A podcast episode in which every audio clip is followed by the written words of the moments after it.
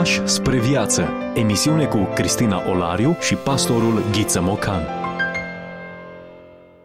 Bine v-am regăsit și astăzi, dragi ascultători, la o nouă întâlnire. Îi spunem bun revenit și pastorului Ghiță Mocan prezent în studioul nostru.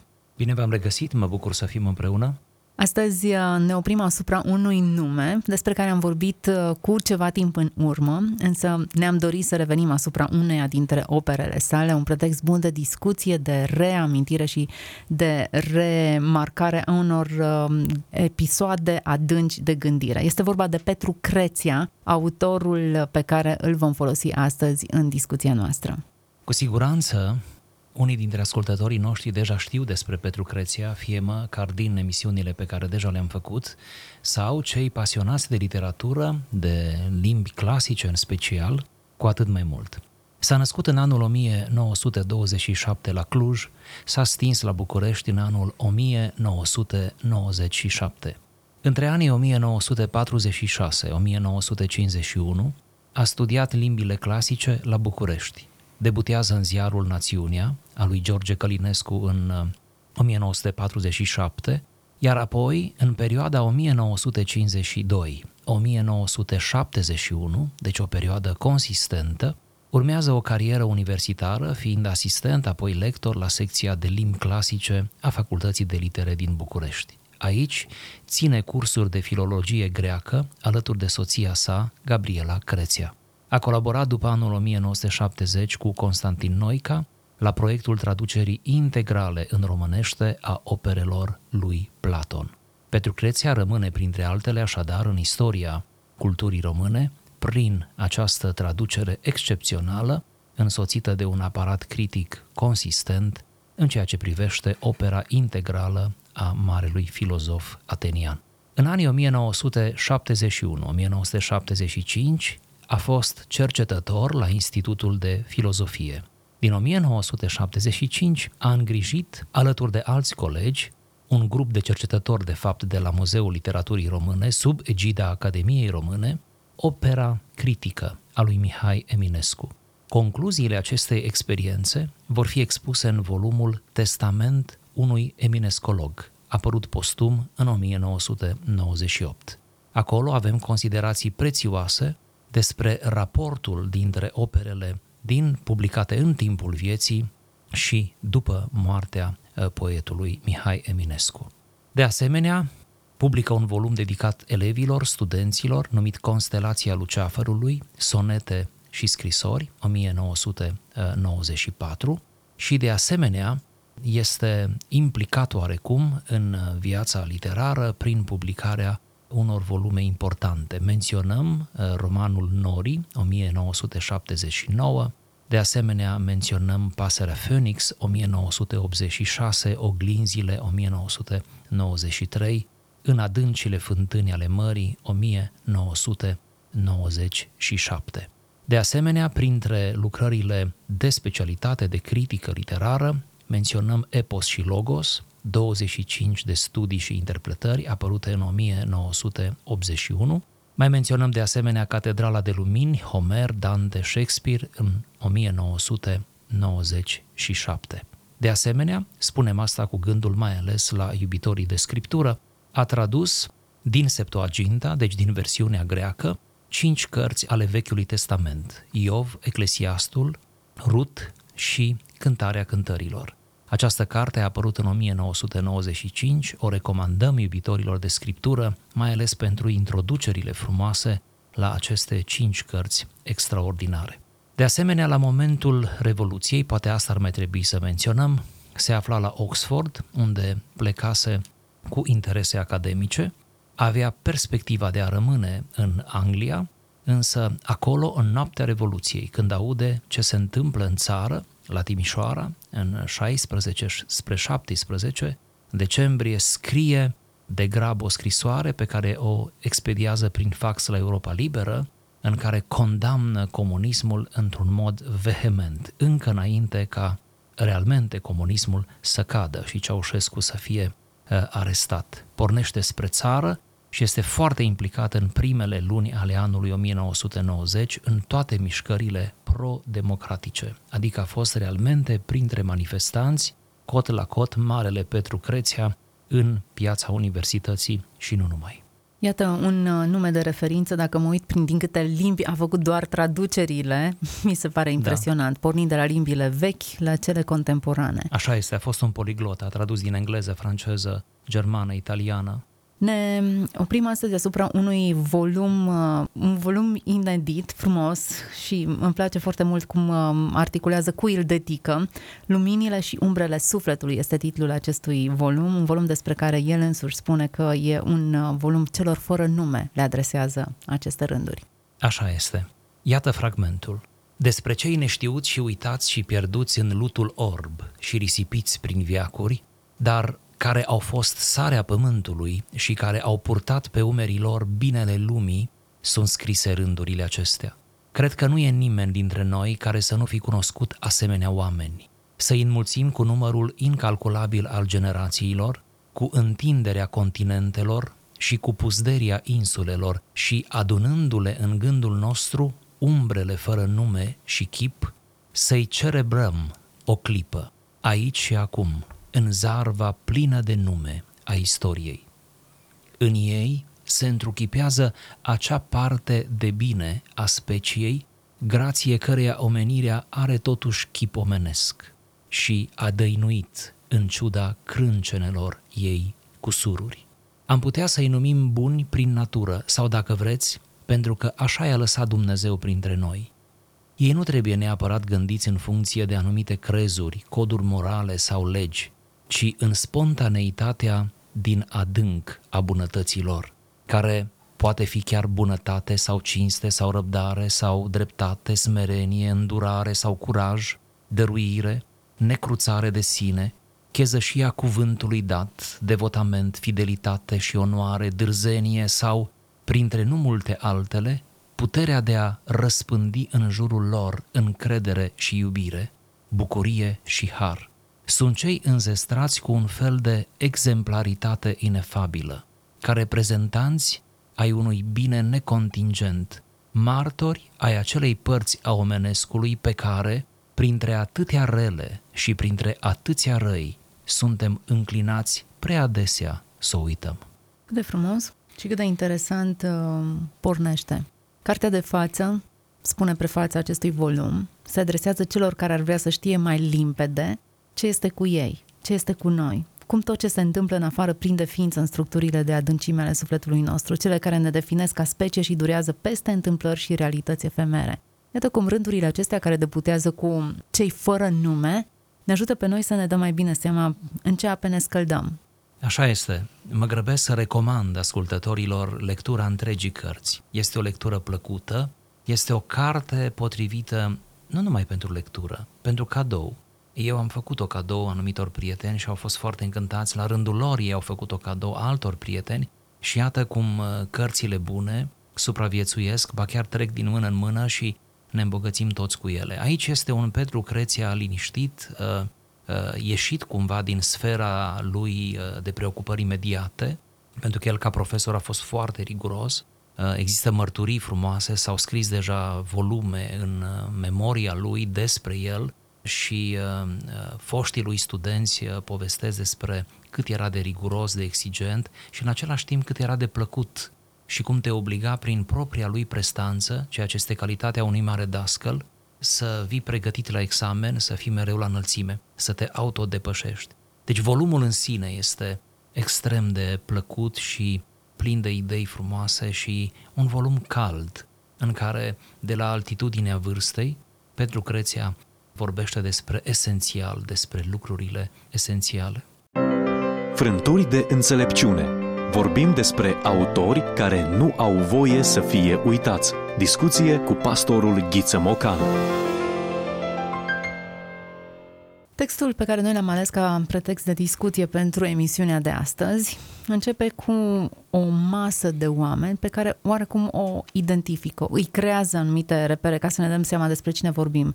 Sarea pământului ne duce cu gândul clar la cei cărora li se adresa Mântuitorul Hristos în celebra predică de pe munte.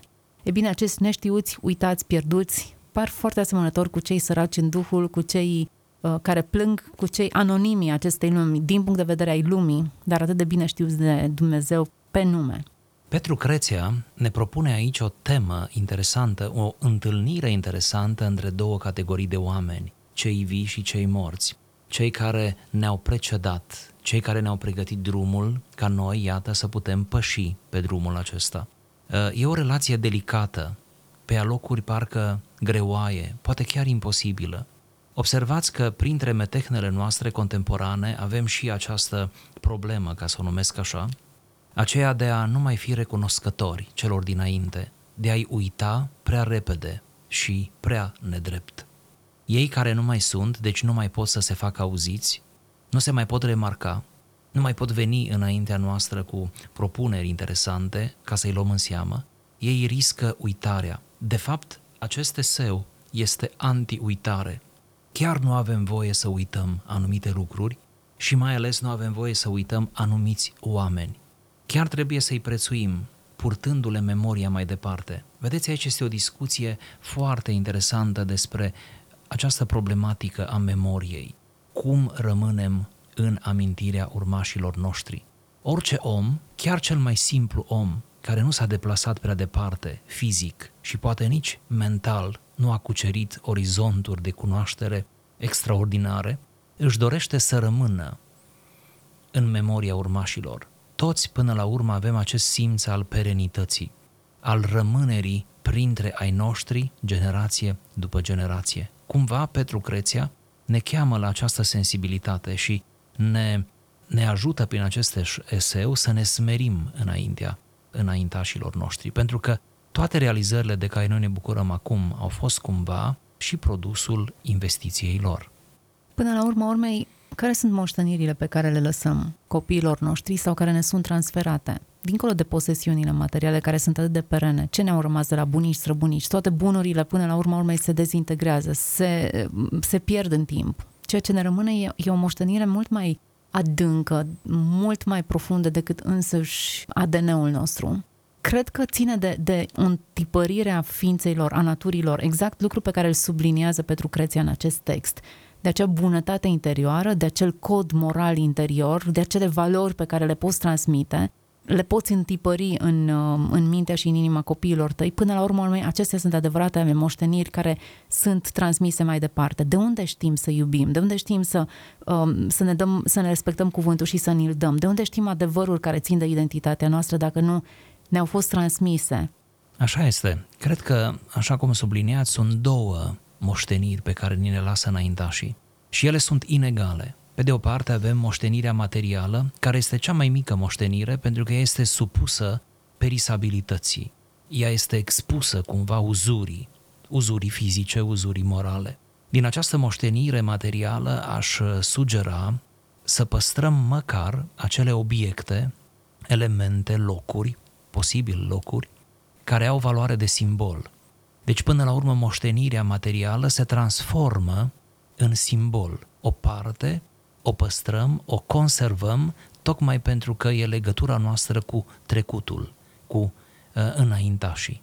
Dar există cealaltă moștenire, imaterială, care este uriașă, care este mult mai mare, care este de impact, pentru că aceea nu mai purtăm în mâini, nu mai punem pe rafturi, nu mai afișăm într-un tablou, ci o purtăm în inimă. Iar în moștenirea imaterială avem amintirea chipului, avem amintirea vorbelor de duh pe care le spuneau înaintașii. Avem amintirea felului lor de viață sau acelor elemente din viața lor, din personalitatea lor, care ne-au amprentat pe noi. Avem de asemenea amintirea binelui care ni s-a făcut. Atunci când eram mici, neajutorați, nepricepuți și când ne-au luat de mână ca să ne arate calea sau ne-au protejat de atâtea rele câte puteau să vină peste noi. Deci, moștenirea imaterială este extraordinară. Dacă citim doar cărțile Scripturii, dacă citim doar proverbe, ba chiar Eclesiastul, observăm cum în înțelepciunea evreiască exista această permanentă preocupare pentru moștenirea care ți-au lăsat-o înaintașii, pentru respectul pe care îl acordăm în timpul vieții înaintașilor noștri, cât ei sunt în viață, și apoi memoriei lor. Aș adăuga de asemenea că există o sumă de cărți care nu le avem în scriptură, ele sunt necanonice, dar sunt tot din gândirea evrească din perioada elenistică. Și între acestea sunt câteva, menționez uh, înțelepciunea lui Isus, fiul lui Sirach, și menționez de asemenea cartea Tobit, în care se aduce foarte frumos în discuție legătura dintre generații și mai ales când înaintașii noștri dispar, pleacă dintre noi, să păstrăm în continuare bunele obiceiuri, bunele tradiții ale familiei, ale înaintașilor. Deci, până la urmă, este perpetuarea corectă și uh, folositoare a unei tradiții. Să ne întoarcem la povestea aceasta a numelor pe care ne-o propune Petru Creția. În, în dilema aceasta anonimatului, din care își propune să scoată acești eroi, aici cred că ar trebui să rămânem puțin. În, în Sfânta Scriptură numele nu era o chestiune arbitrară. Adam știa numele fiecărui animal și nu era o alăturare, un grup de litere pe care le, le rostea asupra unei specii, ci ceva ce ținea de identitatea lor. În anonimatul din care îi scoate pe acești eroi ai credinței Petru Creția, este, regăsesc același lucru, îi numește, le găsește nume, bunătate, cinste, răbdare, dreptate, smerenie și așa mai departe. Da, aceste nume sunt de fapt virtuți creștine. Ori iată cum supraviețuiesc înaintașii în memoria noastră, prin virtuți. Poate ar trebui să avem o, o remarcă aplicativă. Câte vreme suntem în viață și cândva vom fi și noi înaintași, în sensul că vom fi plecat și rămân urmașii, poate e bine să sporim virtuțile, astfel încât moștenirea imaterială despre care vorbeam să fie cât mai consistentă. Mă uitam peste lista aceasta și mi se părea frapantă. Bunătate, cinste, răbdare, dreptate, smerenie, îndurare, curaj, dăruire, necruțare de sine, mi-a plăcut acest necruțare de sine, chezășia cuvântului dat, devotament, fidelitate, onoare, dârzenie și nu printre multe altele puterea de a răspândi în jurul lor încredere, bucurie, iubire și har. Iată-i pe influencerii Da, și să observăm lor. apoteoza acestei fraze, acea ultimă expresie, puterea de a răspândi în jurul lor încredere și bucurie, iubire și har. Oare nu asta este starea pământului despre care vorbea? Ba da. Cred că tot ce, ce scrie el în continuare încearcă să explice de fapt această noțiune uh, din Evanghelie despre sarea pământului, despre influența pe care ar trebui să o avem, despre amprenta pe care ar trebui să ne opunem în mod fericit și uh, frumos pe chipurile semenilor noștri. Aici nu este vorba de o categorie de oameni mai bună decât ceilalți. Nu există ei în raport cu ceilalți, după cum observăm că îi și îi, îi uh, numește anonimi, ci ei în raport cu ei înșiși, ei în raport cu un standard, un for interior pe care Dumnezeu îl așează acolo. Sigur, pentru că potențialmente, sper ca să fim de acord cu asta, potențialmente tot omul are ceva bun. Are o scânteie de divin, de bunătate, doar că aceștia care sunt elogiați în fragmentul nostru au dat cumva frâu liber bunătății. Și-au cultivat bunătatea, au dezvoltat-o și-au grădinărit sufletul, au reușit să își exprime aceste virtuți către semeni, le-au pus toate în lucrare, au fost buni pentru ceilalți, pentru că realmente nu poți să fii bun numai pentru tine, ai cădea într-un soi de egoism și imediat ai fi de cealaltă parte a baricadei. Dar iată, aceștia sunt oamenii care au ieșit la înaintare și au pus virtuțile, darurile în lucrare. De altă parte, observ o doză mare de optimism în acest text. Într-o lume de răi și rele, există încă oameni. Oameni care poartă chipul lui Dumnezeu, care poartă Dumnezeescul în ei înșiși. Mai există acest chip omenesc care a fost făcut după chipul și asemănarea lui Dumnezeu și a vedea frumosul în oameni e până la urmă o calitate. Da, sau, ca să-l cităm pe Petru Creția, oameni înzestrați cu un fel de exemplaritate inefabilă. Aceste două cuvinte sunt extraordinar de bine alăturate. Exemplaritate, puterea de a fi exemplu, model, și inefabil, adică ceva de neatins, ceva care nu ți este la îndemână, ceva dintr-o altă lume. Ori oamenii pe care îi elogiază aici autorul sunt exemplele de dincolo de lume, și la propriu și la figurat, de lumea noastră, a celor vii. Deci există aici, pe de o parte, elementul concret al acestor personaje, așa cum s-a întipărit în memoria noastră. De cealaltă parte, există un anumit mister de care omul se bucură, între ghilimele, după dispariție. Lăsăm în urma noastră, prin plecarea din lumea aceasta, în sufletele celor dragi, o doză de mister de care ei au nevoie, cu care operează memoria după aceea. Deci, iată, exemplaritate inefabilă și pentru a concluziona într-o manieră creștină, biblică, sigur, trebuie să spunem că toți aceia care își amprentează semenii poartă chipul lui Dumnezeu și nu numai că îl poartă, îl dezvoltă și încearcă să fie purtătorii de cuvânt a lui Dumnezeu, încearcă să fie purtători de Dumnezeu în această lume marcată de rău. Purtători de Dumnezeu și deși este clar că e vorba de o minoritate, vorbim de calea îngustă, de puțin, de, de doar de un grup restrâns, nu o largă majoritate care îmbrățișează aceste lucruri, totuși cumulați de lungul istoriei, E un număr incalculabil al generațiilor, cu întinderea continentelor, puzderia insulelor, adunându-le în gândul nostru umbrele fără nume, fără chip, să-i celebrăm o, chip, o clipă, spune el.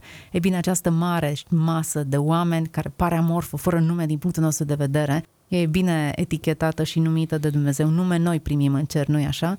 Și există o, o, o multitudine, nu ești singur, chiar dacă te simți singur într-o, într-o mare de răi, nu ești singur, singur cu toate aceste valori. Da, în timp ce spuneați toate astea, mă gândeam la expresia din epistola către evrei. Suntem înconjurați cu un nor așa de mare de martori. Se prea poate ca între persoanele reale pe care le cunoaștem, uneori, să nu găsim modele. Se prea poate. În imediatul nostru să nu găsim uh, exemple. Dar uh, ar trebui să extindem sfera noastră de cercetare și ar trebui să îi avem în minte pe cei care ne-au părăsit, au plecat înaintașii noștri, care au fost cu adevărat modele și atunci când nu găsim în realitatea imediată, să căutăm acolo unde găsim, adică în tradiția noastră de familie, în tradiția noastră comunitară, în istoria țării în care trăim și așa mai departe. Deci, poate că acesta ar fi îndemnul meu, să încercăm să nu ne bazăm doar pe cei ce ne sunt contemporani, ci să ne umplem mintea, să ne energizăm spiritul și cu exemplul celor care au trăit înainte de noi și pe care fie i-am cunoscut personal, fie prin intermediul biografiilor, autobiografiilor sau a operei lor. Suntem ce consumăm. Hrănește-ți mintea cu adevărul ca să trăiești autentic. Asculți emisiunea Pași spre viață cu Cristina Olariu. Și iată cum pășim dincolo de spațiu, de timp, suntem contemporani cu toată galeria sfinților, cei care au crezut, nu? Dacă suntem înconjurați cu un așa de mare de martori, suntem contemporani oarecum cu ei, cu exemplul lor, cu valorile lor, cu uh, moralitatea, cu etica lor, cu credința lor. Așa este. Când ați zis suntem contemporani cu ei, m-am gândit la o poezie celebră scrisă de Vasile Voiculescu, pe care chiar așa o numește, contemporan cu Dumnezeu îl descrie pe Dumnezeu așa de frumos, felul cum El, în mod imanent, se exprimă în lume, felul cum Dumnezeu se implică în detaliile atât de particulare ale vieții și existenței noastre, pentru ca în final poetul să spună Doamne, sunt contemporan cu Tine. Citeam recent o carte, Iisus contemporanul nostru, nici aceasta nu e foarte rea și ne invită la fel să, să aducem în prezentul nostru valorile trecutului și să le dăm un nume. Suntem înconjurați cu un nor atât de mare de martori. Există exemple, există oameni care au rezistat de-a lungul istoriei și care ne-au, ne-au transmis mai departe această moștenire. Chiar dacă ei sunt de partea cealaltă, există. Vorbim prea mult despre ei la trecut, când de fapt oricine crede în Hristos, chiar dacă ar fi murit, trăiește, e viu. E mai viu decât suntem noi cei care stăm în studioul Radio Vocea Evangheliei. Și se cade să mai afirmăm ceva, Biserica lui Hristos cu B mare este compusă din vii și morți. Priviți, vă rog, la texte din epistole și veți vedea cum Domnul este judecătorul celor vii și celor morți, cum Domnul relaționează cu cei vii și cu cei morți, adică cei care au plecat înainte și care au adormit în Hristos, ei sunt înaintea lui Dumnezeu, ei sunt într-o relație însă încă și mai nemijlocită, am putea zice, cu, uh, cu Dumnezeu, cu divinitatea. Prin urmare, uh, biserica așa o privește Hristos. Noi, cei vii, vom fi mereu în minoritate, pentru că mai multe generații s-au dus decât suntem acum în viață. Deci noi suntem minoritatea, ei sunt majoritatea. Și atunci, împreună, alcătuim Biserica Domnului. Păcat că uneori nu avem această conștiință și poate și din cauza aceasta suntem atât de deprimați. Când vedem cum micile noastre comunități sau micul nostru creștinism, ca să zic așa, este invadat pur și simplu de forțe ale răului care, cum știți, astăzi se exprimă cu atâta nonșalanță. Pe de altă parte, deși răul există, nu-l putem ignora, nu putem să fim într-un triumfalism ieftin ignorându-l, nu putem nici să cădem în cealaltă extremă, nevorbind de frumosul care coexistă, care îl vedem, pe care îl identificăm. Suntem orbi și mulți dacă nu vorbim despre el, dacă nu-l vedem și nu-l celebrăm, așa cum ne invită Petru Creția, să-l celebrăm acest bine pe care îl regăsim, acest frumos, acest tipar al, al ființei divine întipărit în, în uh, ființa omenească. Acești oameni sunt numiți de Petru Creția, printre altele, martori ai acelei părți a omenescului. Martori ai omenescului adică omul frumos, omul filocalic, omul care trăiește plenar, omul care se jertfește pe sine pentru semeni, omul care transmite ceva din frumusețea lui Dumnezeu în mijlocul acestei lumi. Ei sunt martori. Ori fiecare generație și-a avut, uh, fără îndoială, martori ei și nu există generație în care să nu fie existat oameni de tipul acesta și câte generații vor mai fi, oricât de mult se degradează omenirea, vor fi întotdeauna oameni care vor depune această mărturie. Pentru că, vedeți, Dumnezeu e prezent în istorie și e prezent prin oamenii Lui, e prezent prin biserica Lui. Dumnezeu lucrează la scara fiecarei generații. Noi suntem părinți, alții dintre cei care ne ascultă sunt deja bunici. Probabil că alții, un caz și mai fericit, sunt străbunici. Aceștia pot să privească deja peste câteva generații sau câteva generații care cresc, se dezvoltă sub ochii lor. Dar noi, fie și ca părinți, ne îngrijorăm pentru viitorul spiritual al copiilor noștri. Ne gândim cu această îngrijorare cum vor alege ei, vor reuși să rămână pe cale, vor reuși să lupte cu răul care se inoculează atât de perfid în toate detaliile vieții, ei bine, să lăsăm acest cuvânt de speranță. Da, vor reuși, da, în fiecare generație vor fi martori ai lui Dumnezeu, ai frumuseții, martori ai virtuții, oameni care să sară pentru alți oameni, oameni care să fie de partea adevărului, oameni care să aibă inteligența argumentului, oameni care să trăiască frumos, pentru care lumea merită să rămână în picioare. Suntem la finalul acestei emisiuni. Am vorbit astăzi despre Petru Creția, un text preluat dintr-un volum intitulat Luminile și umbrele sufletului. M-am bucurat să-l aducem în discuție și sperăm că alături de noi, care am fost inspirați de acest text, ați fost inspirați și voi, dragi ascultători. Ne dăm întâlnire data viitoare. Mulțumim că ați rămas alături de noi până la ora aceasta. Să fiți binecuvântați! Ați ascultat emisiunea Pași spre viață cu Cristina Olariu și pastorul Ghiță Mocan.